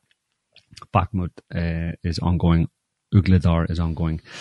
Um, what they're basically the Russians are slowly just going about the same process they've been going out for, going about for quite a long time is to degrade and destroy the Ukrainian military force to the point that they can open, let's say that it collapses to some extent, and they can open a hole or a breach in that front line with the rest, most of it degraded enough to, to, to, to acceptable, uh, an acceptable extent. And from there, then they, they push through, they pour through because on, on the other side of that, of that front line where most of the uh, combat ready Russian or Ukrainian forces are and their, their military equipment, if that collapses on the other side of that, there isn't much to stop them, to stop the Russian forces. And again, you're talking about mobilized for the mobilization that happened a few months, started a few months ago, them being ready to, to push through. And at that point, in theory, that would be the end of, end of the story for Ukraine. You know, once that front line would be significantly degraded and big enough holes would open up in it for, for Russian forces to, to pour through basically into the rest of Ukraine. Um, that's what they're working on and they're going about it, uh, bit by bit. And it's getting pretty bad because it is, they're attriting, attriting the, the Ukrainian military, uh, the proxy force, America's proxy force. They're attriting it, uh, and, and that, that's the, that's the, that's the agenda. There's no, there's no, there's no motivation or good reason for any major kind of offensive, you know, major arrow offensive by uh, the Russians, you know, to try and bring an end to this conflict or win categorically all at once type thing. Uh, that clearly ha- isn't wasn't the agenda from the beginning, and isn't the agenda now. And they're happy to preserve their own forces. They have something, have had for quite a long time, or something like a seven or eight to one uh, casualty rate, basically, uh, where seven times as many Ukrainian soldiers are dying as Russian soldiers. Um, of course, you'll hear the exact opposite of that. Recent, I've heard recent, uh, seen recent um, estimates of 300,000 to half a million dead or injured. Don't know. It seems unlikely to me that it would be up to half a million because I think the figure was about 600,000 that they had. Although they're, they're, I mean, you see the video evidence of them pulling people off the streets Mm. left, right, and center. It's not looking good. Like, you know, they're getting pretty desperate, you know. They And anyone who posts anything like that risks prison time Yeah. or worse, yeah, the hand of the SBU. yeah. So th- they're the videos that do get up. Yeah. So um, there's obviously more things, more, more to come as as the kind of conflict grinds on and stuff, and what what the Americans do uh, if they escalate more, and what if there's any red lines, what America, what Russia's red lines are. Um, we'll have to wait and see. Well, they said this week, for what it's worth, Russia, of course, said modern Western tanks to Ukraine means the West is now party to war. Yeah, what that means, don't know. Is that the red line? Um, so uh, Berlin by Christmas, Yeah, absolutely. yeah, raising raising the Chechen flag over the That's- Reichstag They want you to believe that. They want you to think that. Or the, the royal crest. Oh, I can dream. Bill Gates, you know, uh, he's wrong about most things, but um, he has an opinion on, on conflict as well. He has an opinion on everything. Like, but you know, it's all about the pandemics and the climate change and the wars and how we're all going to die, and only he can save us. Basically, uh, here he is on uh, on Ukraine just recently. Ukrainian government is one of the worst in the world. In, you know, corrupt, controlled by a few rich people. I mean, really uh, unfortunate for the people in Ukraine. Uh, are you sure that's recent? Because that's very un PC. I think he was talking about in terms of the recent resignations in Right. the uh, in, in Ukrainian government that because of corruption, basically. Uh, people, Ah, people, yeah. people so looting. said. Was it corruption or was Well, it yeah. uh, preventing a coup? Maybe one or the other, or both. Uh, Both probably both. I mean, there's all sorts of corruption going on under these conditions. There's corruption up the wazoo in the Ukrainian government. There's already significantly corrupt anyway, 100%. and then under the under the the, the fog of war type thing. I mean, there's It's a report- wild east. It's just, They're doing it exactly- has been, but it's worse now. they're doing exactly the same thing that, uh, of course, it's par for the course in those kind of conflicts, especially Western Western inspired conflicts. Um, Look at Iraq. The well, of Hall- cash. Halliburton, yeah. Um, what do you call it? Uh, Halliburton and other companies in the Iraq War that were charging you know ridiculous amounts of money for cleaning services, for uh, for meals for troops, uh, and making making hundreds of billion, hundreds of millions of dollars uh, from the American taxpayer by massively overcharging for supplying the, the, the American military in Iraq for for de- for a decade or more. Um, the exact same thing's going on in Ukraine, and uh, of course the government government um, interior interior ministry uh, officials in Ukraine are tasked with brokering those kind of contracts with suppliers for meals, for example, for uh, Ukrainian troops, and they and they get a company who's you know who'll pass them a nice big fat brown envelope, and then they'll give them a three hundred and fifty million dollar contract to supply uh, crappy meals to Ukrainian troops that cost you know one tenth of that in Right. reality. Um, so Yeah. I think there's actually The, a the great Ukrainian story in there, Dougal. huh? Yeah, Let them, let them keep at it. We'll see how long it lasts. it's crazy though. Like I mean, it's just feckless I did, the, th- the thing is, when it happens, well, I don't know. The world's going to get really chaotic afterwards. All things being equal, well, what is what would happen is that Russia would win, and you would see a whole other Ukraine. It would be basically reborn. It would be modernized. It would be fair. It would be peaceful. hmm Um, things would get built. Things would work. But they'll. I'm dreaming because things that are coming, you know, hmm given the master plan you just outlined before of knocking the whole world down several pegs, hmm um, That's, it's that's it's a crying shame because, well, we can get some glimpses of it in liberated Mariupol, which is being rebuilt, you know, Mhm. already by the Russians. Uh, obviously, Crimea as well. I mean, ask anyone there, and it's like stuff's being done now that you know should have been done thirty years ago. Mhm. Ukraine, Ukraine, objectively, would be in better hands under Russian control, but Mhm. Will we ever see the day? probably not. Um, Did you see this? Do you want to move on to something else? Yeah. Or stay there? Terror attacks in Israel. mm, I mean, is that something else? Sounds like more of the same to me. it's more of the same, but it's like, it's really, it's really dodgy what happened. So right as Bibi Netanyahu returns, still under a cloud of corruption and investigations and stuff, um, there's a raid on an ID, ID, IDF conducted a raid on the Jenin refugee camp in northern West Bank. Janin, yeah. Um, here's the first of our links in this. Uh, it left nine people killed. It's the highest death toll actually in, in any single, excluding the bombardments of Gaza, in any single so-called policing operation by Israel since 2005. This happened on Thursday. Israeli forces killed nine Palestinians during West Bank raid. Israel claims all but one were wanted, suspected militants, blah blah blah. But people who were there said it was mental what they did. They, the IDF said it conducted uh, an unusual daytime operation. They've been pestering Jenin at night, but this this is full daylight. Um, they ventured deep into the camp because of quote intelligence suggesting a cell linked to Palestinian Islamic Jihad was Mhm. planning to carry out imminent attacks against Israelis. Well, there had been no attacks, maybe because they prevented it. Right? That's that's always their narrative. So this guy who was here, Sakir Kader, he's a Palestinian Dutch filmmaker.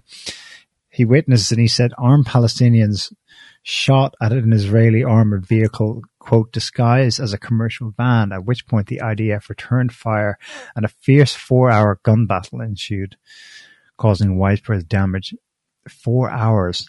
Um, to be clear, like, you think, well, they have to go after terrorists. The troops, this is from an Israeli report now I'm reading, troops use shoulder launched missiles and other explosives against the hideout. In a tactic, apparently it's routine, in a tactic known as, quote, pressure cooker to try and flush out the wanted men. Well, they flushed them out all right. Apparently there's nine dead people. Mhm. So, okay, that's just another day in the life of living under the most insane regime on the planet. But then on, that was Thursday. On Friday, a day later, um, a synagogue in East Jerusalem, East Jerusalem probably meaning it's where settlers are living in recently bulldozed or forcibly evicted Palestinian homes. A synagogue in East Jerusalem was shot up, shot at. Um, it's also noteworthy because it's the highest, if for, for, if this is a terror attack, it's the highest terrorist attack death toll in Israel again since the mid 2000s, Mhm. almost 20 years. hmm Um, let's have a look at this. Also from the Guardian. I picked the Guardian because, well, let's go with a pro-Israeli. I mean, you get the most. Even when you're reading like the most compliant, generally, you know, don't rock the boat with the Zionists Mhm. articles, they're still horrifying, like against Israel. So, report says seven Israelis have been shot and killed as they left a synagogue yesterday, Friday. A gunman in a car waited until Shabbat prayers ended in a neighborhood of Israeli settlers that occupied East Jerusalem. Um, he waited, and then as they came out, he opened fire. hmm And the attack yesterday, by the way, was International Holocaust Remembrance Day. hmm Arabic, if you scroll down, I want people to see this one. Um, do a search for Hebrew. This is no, this is a red flag for me. Arabic and Hebrew media reports identified him as a 21 year old who did not have a security record. The Israelis know everything. They know what everyone eats for breakfast in the West Bank. It is the most high tech mass surveillance place on the planet. That sounds iffy to me. Anyway, whatever. Uh, the report concludes at that point, yes, uh, two days ago, Friday, 32 Palestinians were killed in the last month. Again, this is the kind of highest death toll in, a- in a couple of decades. hmm It's a very intense right there, uh, right now. Okay, so then Saturday, another synagogue was hit, also in East Jerusalem. Um, no one was killed here though, but this is this is kind of a tell for me. The um, like the other twenty-one-year-old perpetrator, this one is a kid though. He's thirteen. hmm 13 years old. Um, in in both incidents, Israel says they were neutralized. Security forces arrived on scene and shot him dead. End of story. hmm They were also both stressing, quote, that they'd acted alone hmm and, quote, they were not connected with any terrorist organization. hmm Done and dusted. hmm And yet, Israel is now conducting, you see in the headline there, mass arrests um, up and down the place.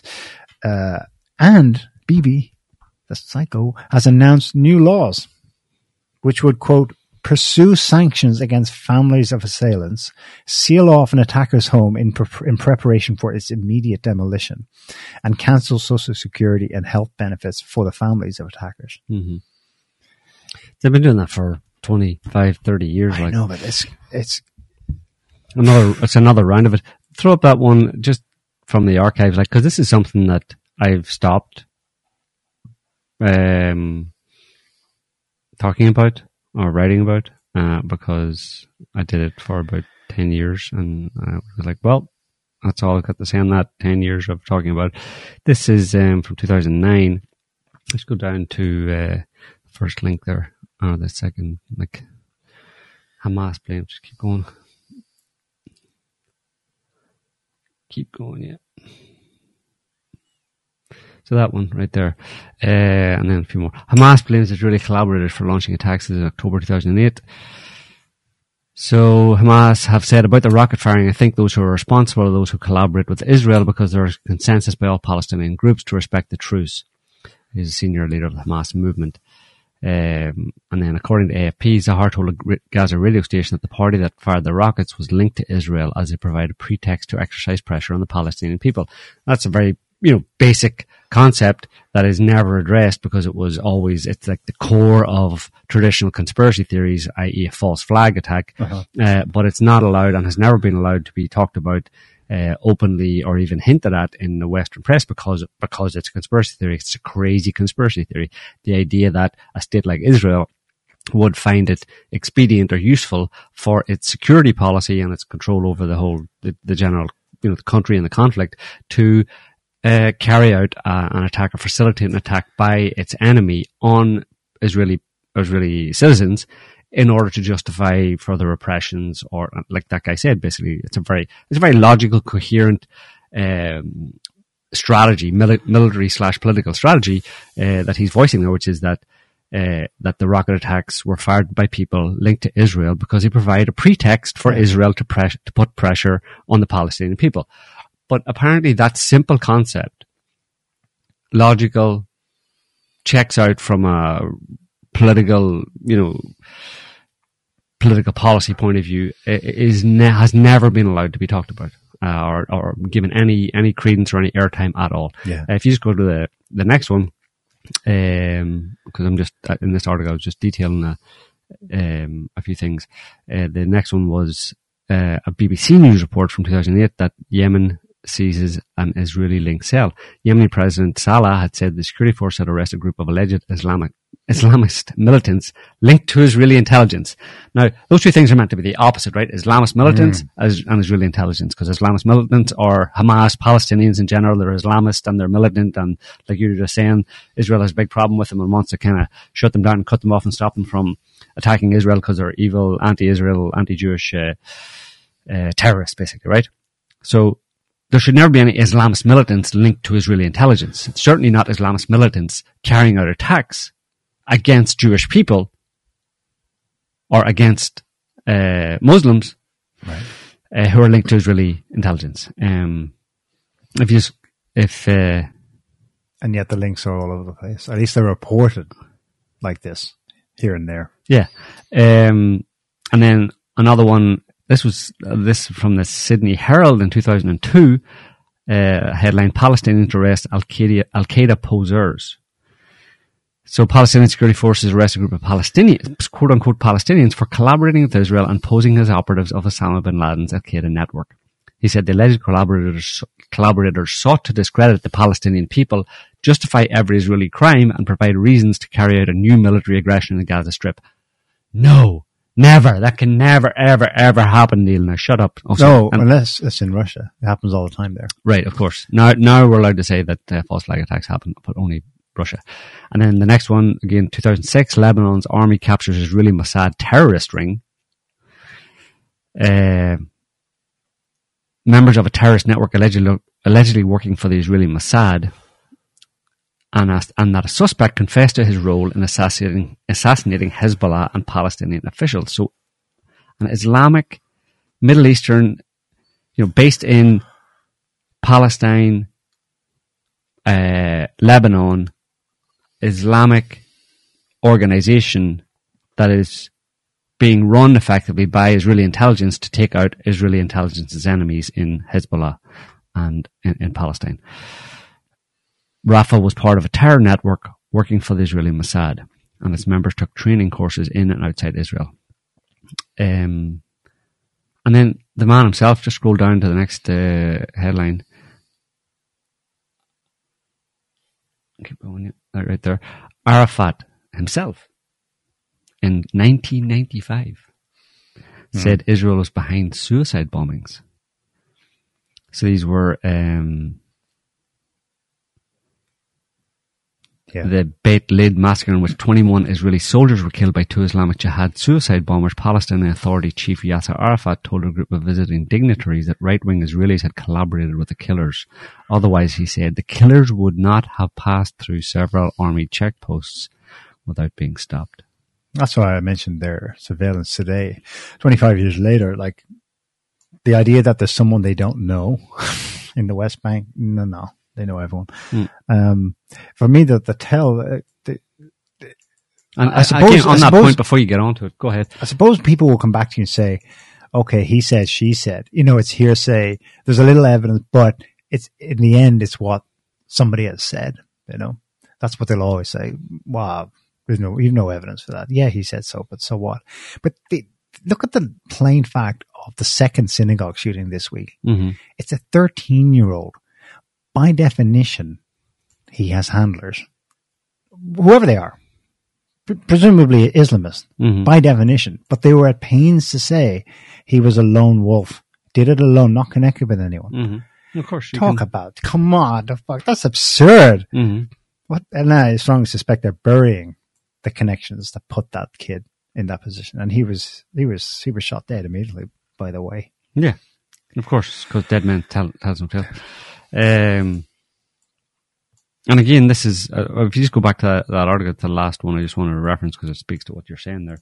Uh, just down to the next uh, one right below that, and the, the bolded paragraph. So this is, um, and this is something that you know no one no one disputes or has disputed that there's a cadre of well trained Arabic speak Arabic speaking Israeli informants right? No one disagrees that Israel, like any uh, Israeli uh, Shabak or, or Mossad, would have uh, informants, run informants, right? Uh, the FBI does it all the time. It's no, it's not a secret even. It's it's you know accepted as normal practice for those kind of intel agencies. So the cadre of well-trained Arabic-speaking Israeli informants who are indistinguishable physically from the Palestinian population, Shabak has little problem gathering intelligence on a people whose every movement is regulated by hundreds of checkpoints and by total Israeli control of their borders. These infiltrators prey on Arab innate hospitality and friendliness. The Palestinians call them mustarabin, i.e., those who appear to be Arabs. Palestinians are not surprised when someone somewhere comes up to them and says, "Got you." yeah, got you. So you know that that obviously that's Israeli niggy sob.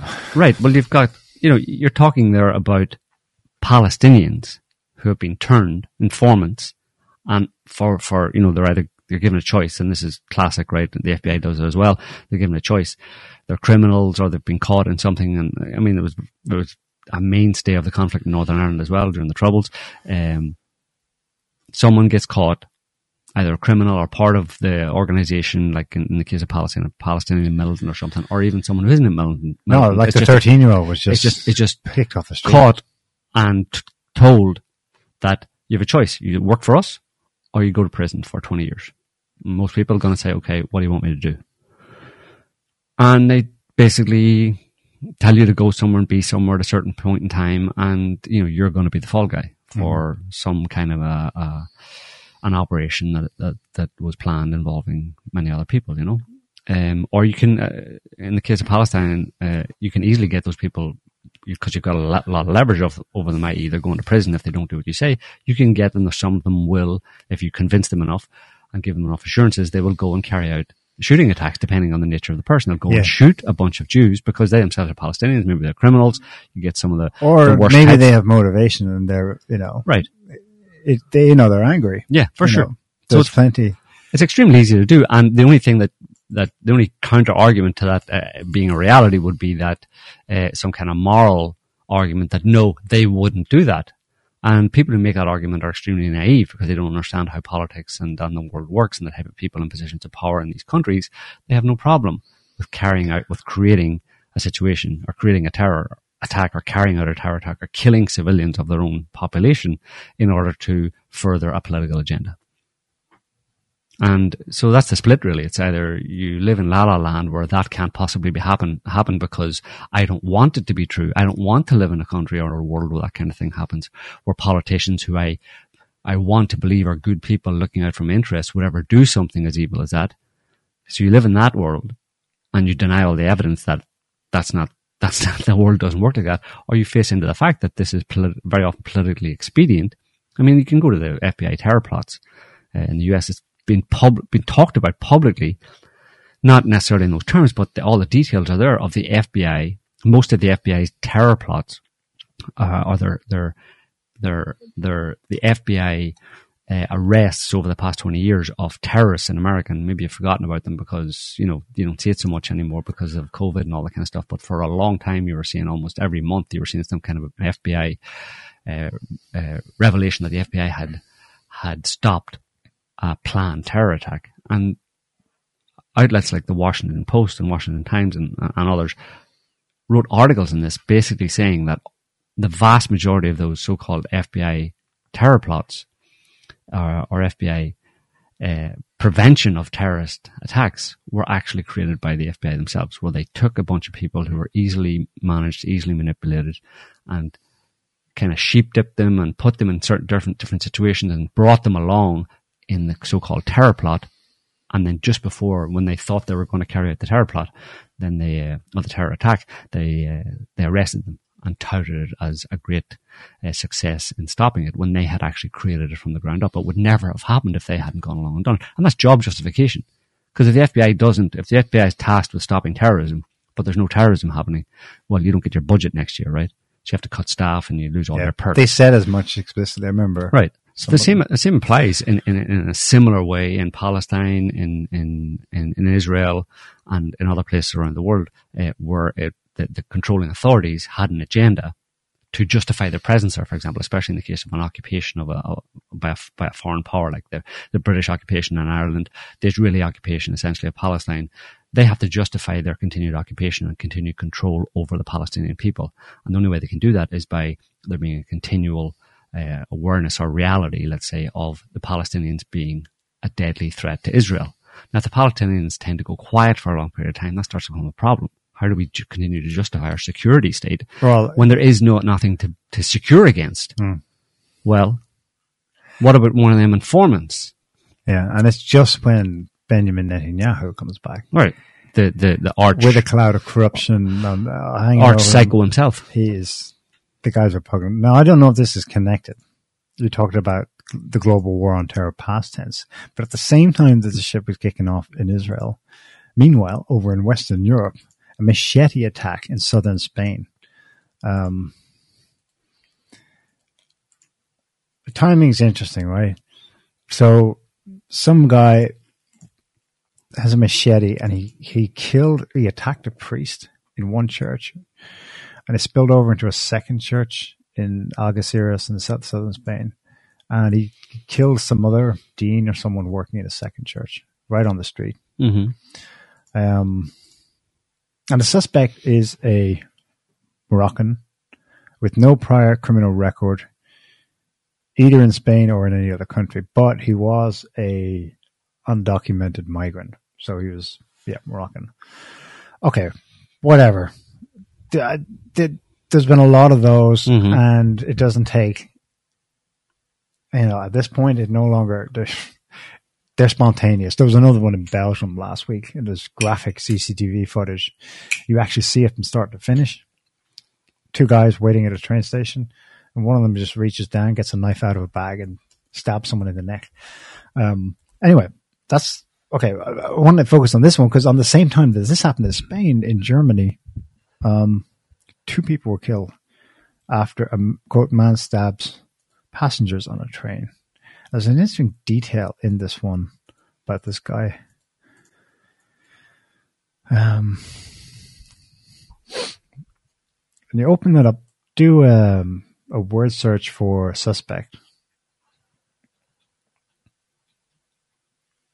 Okay, it's somewhere in the text.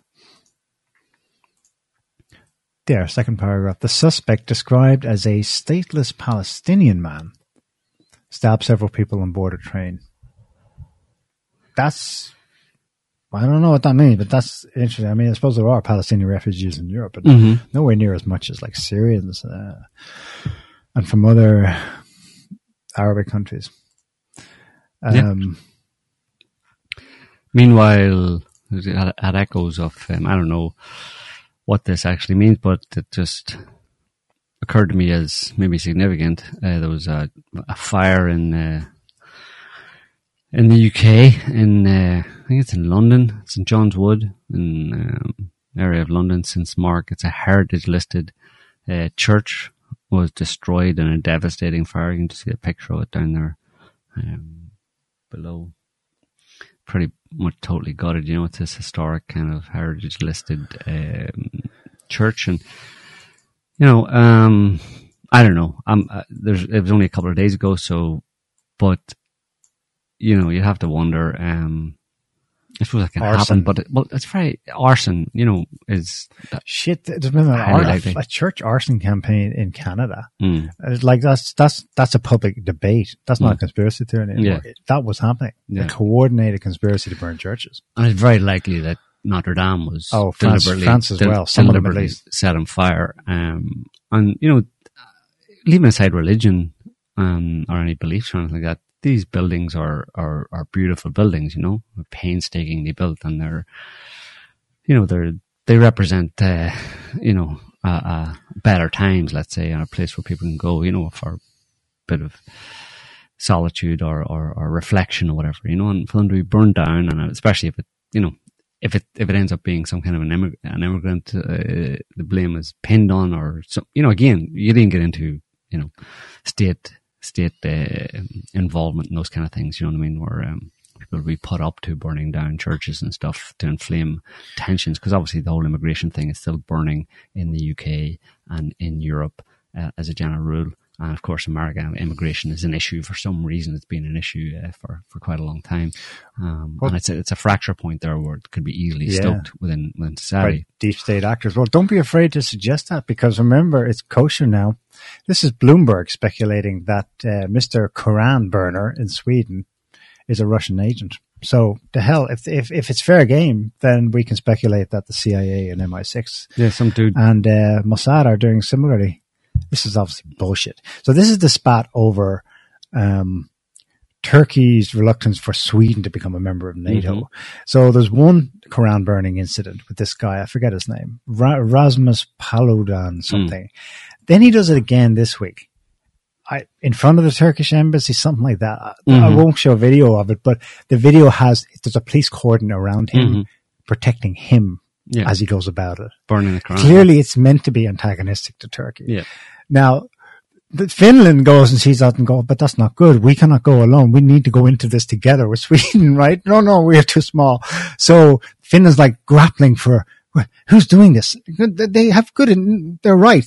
It's intentional. Mhm. So they go, well, it must be Russia because Russia wants to stop us, Finland and Sweden from joining NATO. So it wants to More likely, it's provocative Western intelligence.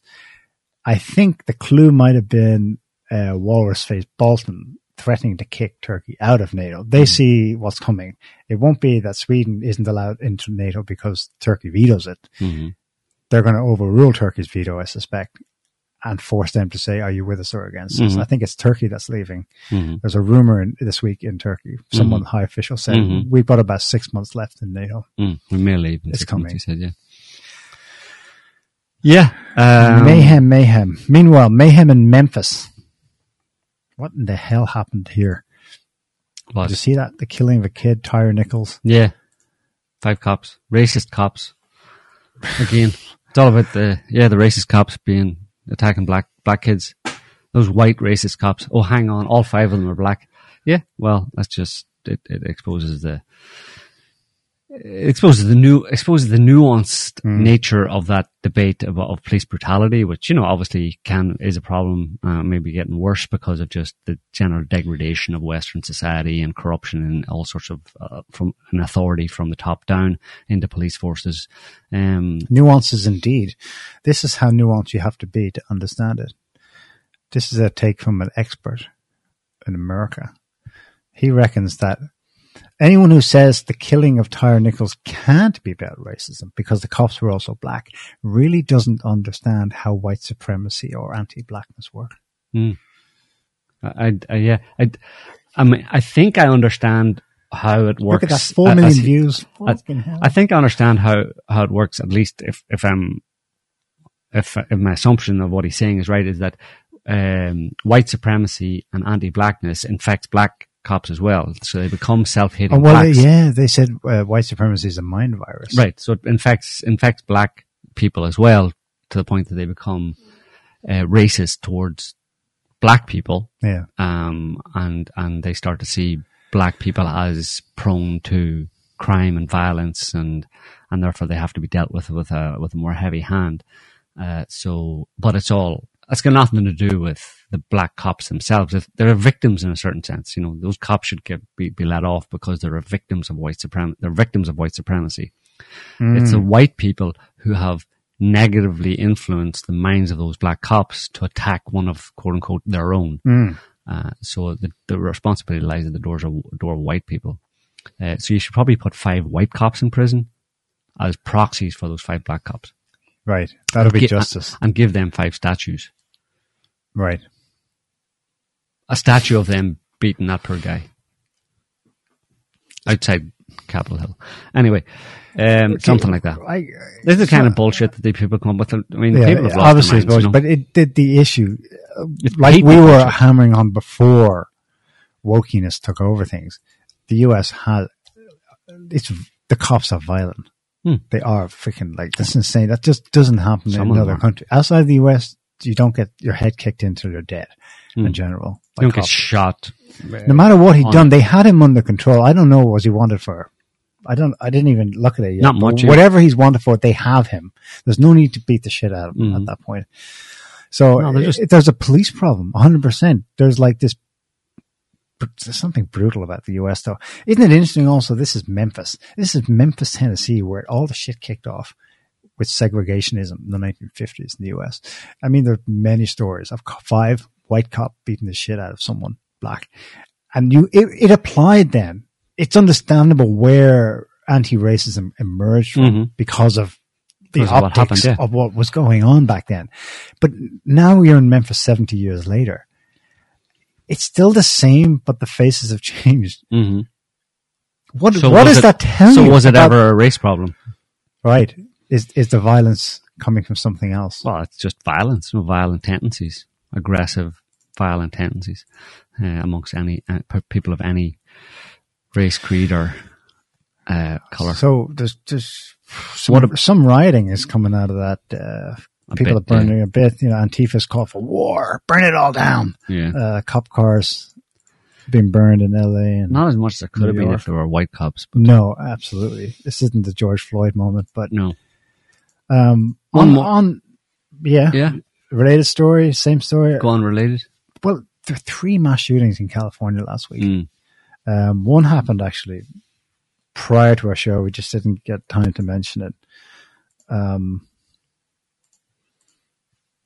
let's have a look at this one first. Monterey, California. Monterey, Ele- Monterey. Mon- how do you pronounce it? Monterey. Monterey. 11 dead in mass shooting um, at Chinese New Year street celebration. People saw that, I'm sure. Okay. No, d- that report probably doesn't have the perpetrator. No, they do. Authorities identify this is so. This is a follow-up report. A 72-year-old man. Um, then there was another mass shooting nearby. Well, near nearby in relative terms, about hundred miles away. Um, Mhm. Let me see. Am I reading? I've got some text in front of me. I'm not sure if it's this article. Can you do a word search for um, dissent? No. It's not here. Okay, but anyway, I can't remember. This I think this is an AP write up. Okay, so there's been that was the first one, and then nearby, oh, Half Moon Bay. This happened Monday, so after we last talked. Residents of two separate communities now, the first one in Monterey and Half Moon Bay, are reeling after two mass shootings in three days, which claimed 18 people's lives and injured 10 more. Um, okay. 18 together in those two. Both alleged shooters were men of Asian descent over the age of 60. We saw that the, the one of the first one was 72. hmm There's no white, there's no whitey going postal thing here. Both are Asian themselves. I presume that means East Asian, like Chinese or from Indochina. over the age of 60. That's odd. Here's another odd stat. Police said the victims of the second of those shootings, Half Moon Bay, were both Asian and Hispan- Hispanic farm workers. Okay. The reason I mentioned that second detail is because then four days ago this happened. Um, California and mourning again after a third mass shooting in eight days. Okay, so this time surely it was Whitey. No. Um, an agricultural worker, remember the farm workers in the second one? An agricultural worker killed seven people at the farm where he worked. Officer arrested a suspect in Monday's shooting, 67 year old Chun Li Zhao. What the hell's going on there? 72, 60 some, and 67. All Asian. All Asian. That's fucking bizarre. I'm not saying they're necessarily connected. This could be like a, one of those reality quirks, like something is just setting certain people off, Mhm. like, and off they go. Bonkers. Yeah.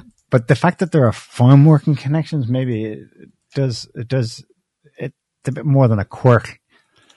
They're all working on cannabis farms. They're all smoking the weed, and the weed's making them violent. I know weed makes you peaceful and loving. It does. Yeah, peace, man. Actually, that's bullshit. You're right. The statistics studies show that uh, it's the opposite, Mm. which is perfect because they want everyone smoking weed these days. What to pass? Well, it pacifies, but it also For a while until it builds up. Okay. Suppresses your emotions until they build up and explode in some kind of a postal, going postal situation. Uh, I have to go back to Bill Gates. I'm sorry. I have Oh, to, no, Jesus. uh, he does. You can't see his moves in this one, so it's all right. Okay. Don't worry. I know the moves traumatize you, uh, but here he is, just on a quick. Uh, What's that supposed to mean? his moves. go, go Uh. I know. I will list- But, but Bill Gates' moves traumatize everybody. Okay. They're not alone in it. Like, Jesus Christ. I mean, it's horrific, you know. That man gives health advice to people. Uh, here is the reptilian. I mean, He's Bill America's doctor. Yeah, here he is. He's telling you about the COVID vaccines. You know, COVID vaccines that he told everybody uh, to get and how awesome they were a year or two ago. The thing, yeah. The the thing things that he told everybody to get and how. Yeah, here he is. Quick The update. Current vaccines are not infection blocking. Okay. Uh, they're not broad, so when new Okay. variants come up, you lose protection. And they have Okay. very short duration, uh, particularly in the people who matter, which are old people. Okay. And Okay, every one good. of those things is, is fixable. Uh, in fact, doing With that more vaccines. work is going to help vaccinology very, very Hmm. broadly.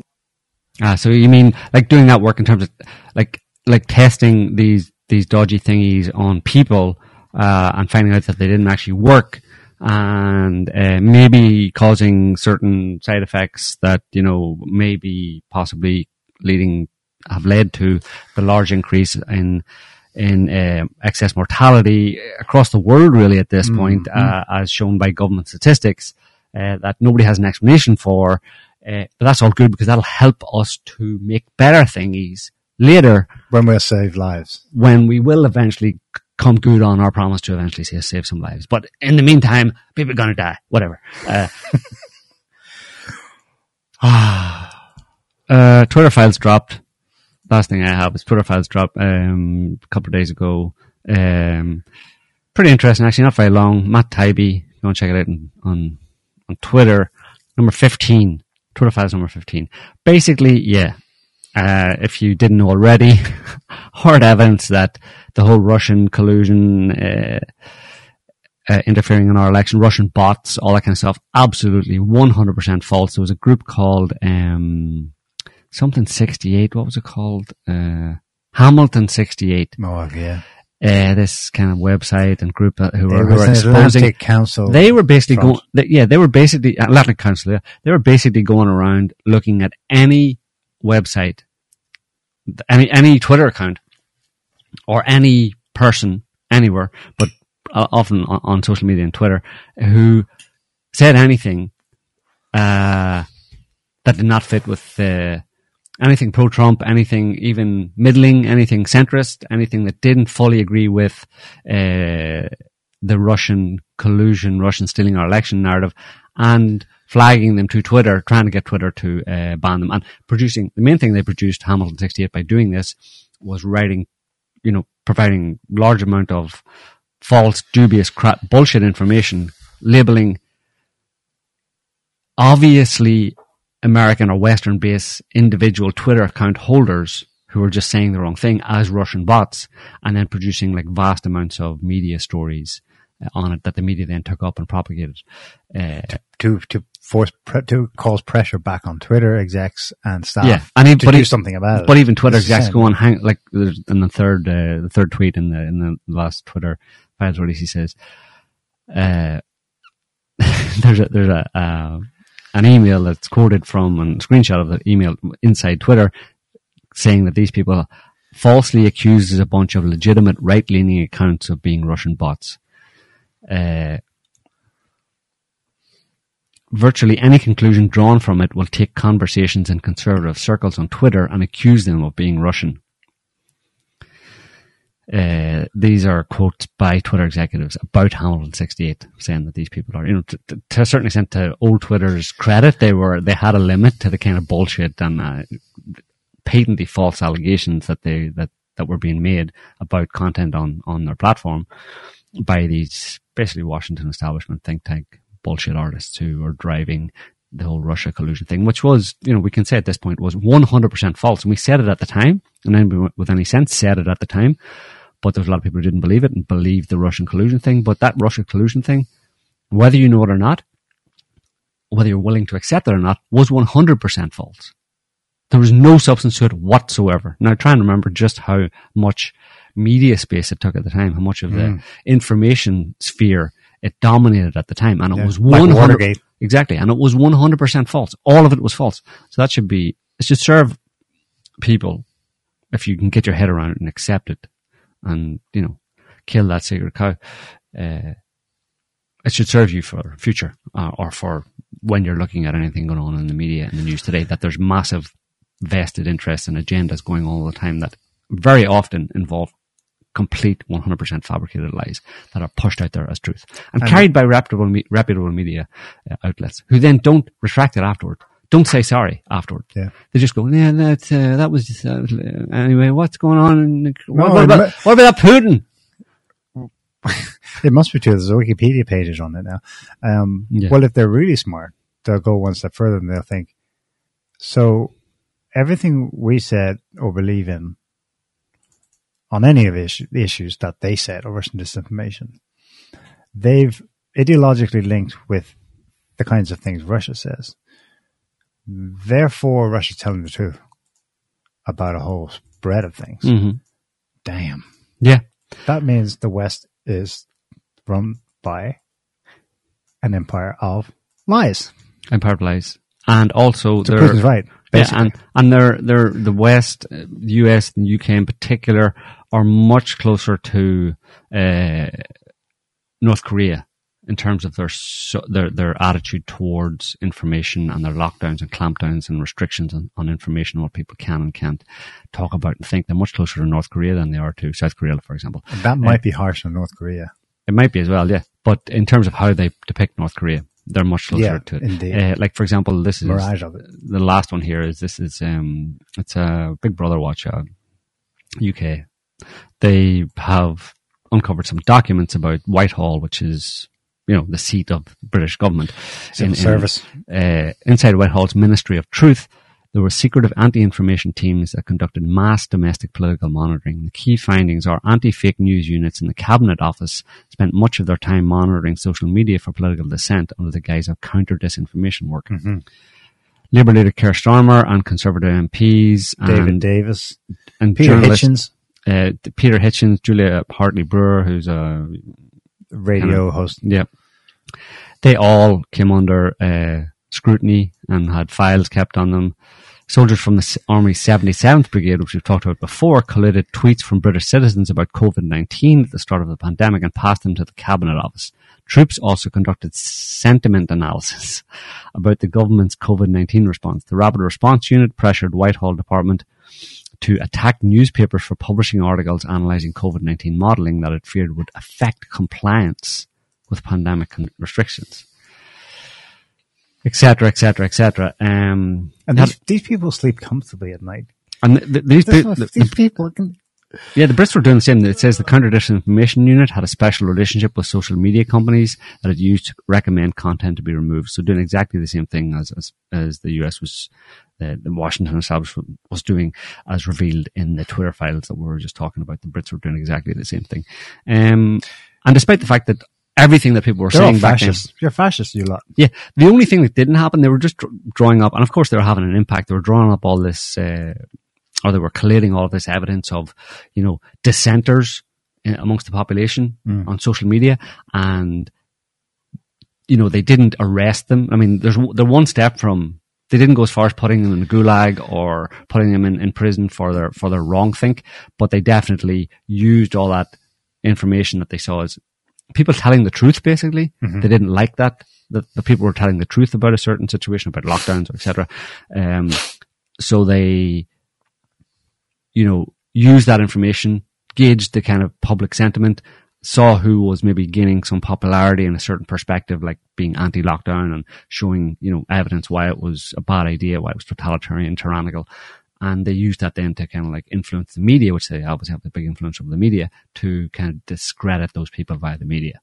You know, calling them anti-lockdown, anti-vax, whatever, anti, you know, Uh, cr- quote- crackpot, Part of a death cult. That was a big spread Right. of a campaign. crackpot theorists and all that kind of stuff. So, um, yeah, I mean, it's not putting you in prison for, but it's negating the ability for the average person to, and, and groups of people and influential people from having a voice, uh, uh, that can reach their fellow citizens, Yeah. telling them the truth about what government is doing and how, and, that government is doing, uh, doing things that are nefarious and that are bad for the population. Anybody who tries to say that gets shut down, basically. Has their voice shut down. Which has, yeah, which has an effect on their income.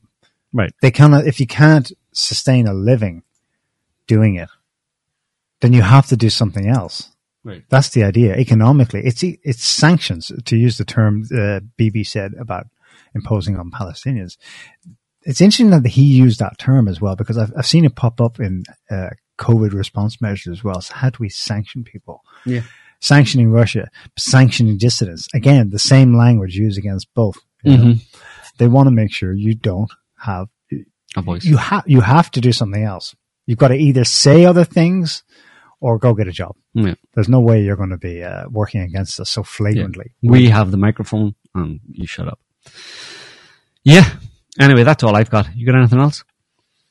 Um, no, just what the hell? New Zealand flooding. Yeah. That's intense. Yeah. Some nice Um, flooding in North North Island. Has it yeah. stopped now? I just heard More it was raining and raining and raining and raining. Yeah, we got some bodacious flooding, so uh, cool. Like to Okay. see, like to see a bit of flooding. That's it, really. Um, um, yeah. There was an asteroid near miss. No, it wasn't. You don't want to say, but did anybody even pay attention to that? I did. I opened my phone and the headline was like "Asteroid to hit Earth Friday." I thought, "Shit, that's pretty in your face." And then you read, "Oh, right, it's going to be a near miss." Yeah, What's the with the headline? It was the fourth closest pass. It was about three to eight meters, so about you know ten to twenty feet or whatever, ten to twenty-five feet wide.